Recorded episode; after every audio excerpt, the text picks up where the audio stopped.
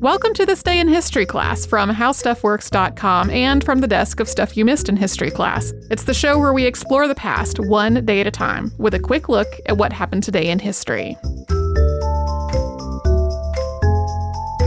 Hello and welcome to the podcast. I'm Tracy V. Wilson and it's August 13th. Opha May Johnson became the first woman known to have enlisted in the U.S. Marine Corps on this day in 1918. This was during World War I. There was a serious shortage of men to fill necessary military roles. This was all across the military, not just in the Marines. Just as an example of some roles that women were filling all across the armed services. There were more than 21,000 women working as Army nurses who served stateside and overseas during the war. There were also the Hello Girls. These women served in the U.S. Army Signal Corps doing switchboard operator work. In the civilian workforce, about 80% of telephone switchboard operators were women, and women were reported to be about five times faster at this job than their male colleagues. There were also women ambulance drivers, women stenographers, on and on. In terms of military service, the Navy actually started enlisting women before the Marines did. The Naval Act of 1916 had some vague language in it about the naval reserves, and it allowed the reserves to include, quote, all persons who may be capable of performing special useful service for coastal defense. You might notice that said persons, it didn't say men.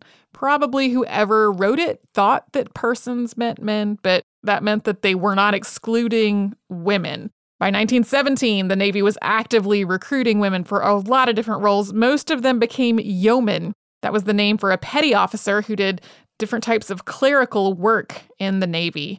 Women in the Navy were also working as radio operators, as chauffeurs, as mechanics, as cryptographers, all kinds of roles. The first of these women in the U.S. Navy was Loretta Perfectus Walsh, who joined on March 17, 1917. She was the first woman to join any branch of the U.S. military without having to disguise her sex first in any role other than nursing.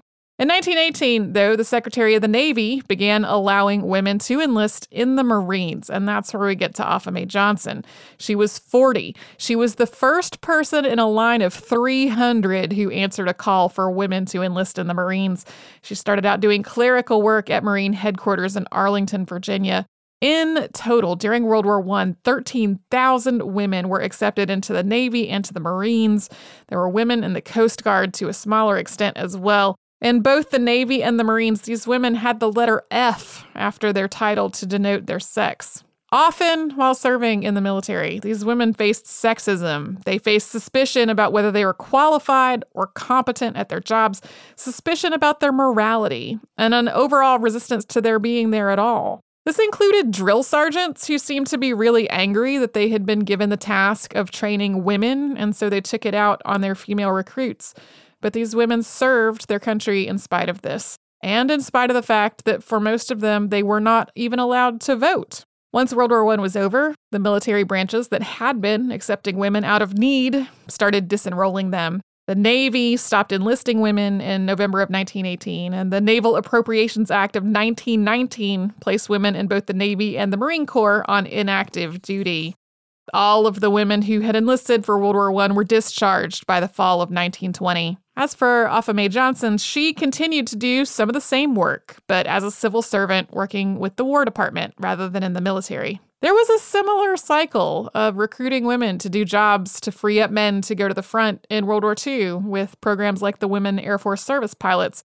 Similarly, women joined the WASP thinking that they were going to become part of the military, only for the military to disband the program entirely in 1944. In some cases, though, Congress eventually approved military recognition for these women's service decades after it was done.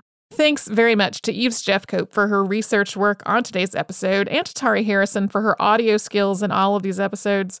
We've never talked about Opha May Johnson on Stuff You Missed in History class, but we have talked about a lot of other women in the military, including in the May 15th, 2017 episode, Six Impossible Episodes Soldiers, Snipers, and Spies and in our March 21st and 23rd, 2016 episodes on the Women Air Force Service pilots, and my favorite, the March 9th, 2015 episode on the Night Witches. You can subscribe to This Day in History class on Apple Podcast, Google Podcast, and wherever else you get your podcast. And you can tune in tomorrow for a particularly rare book and a milestone in printing.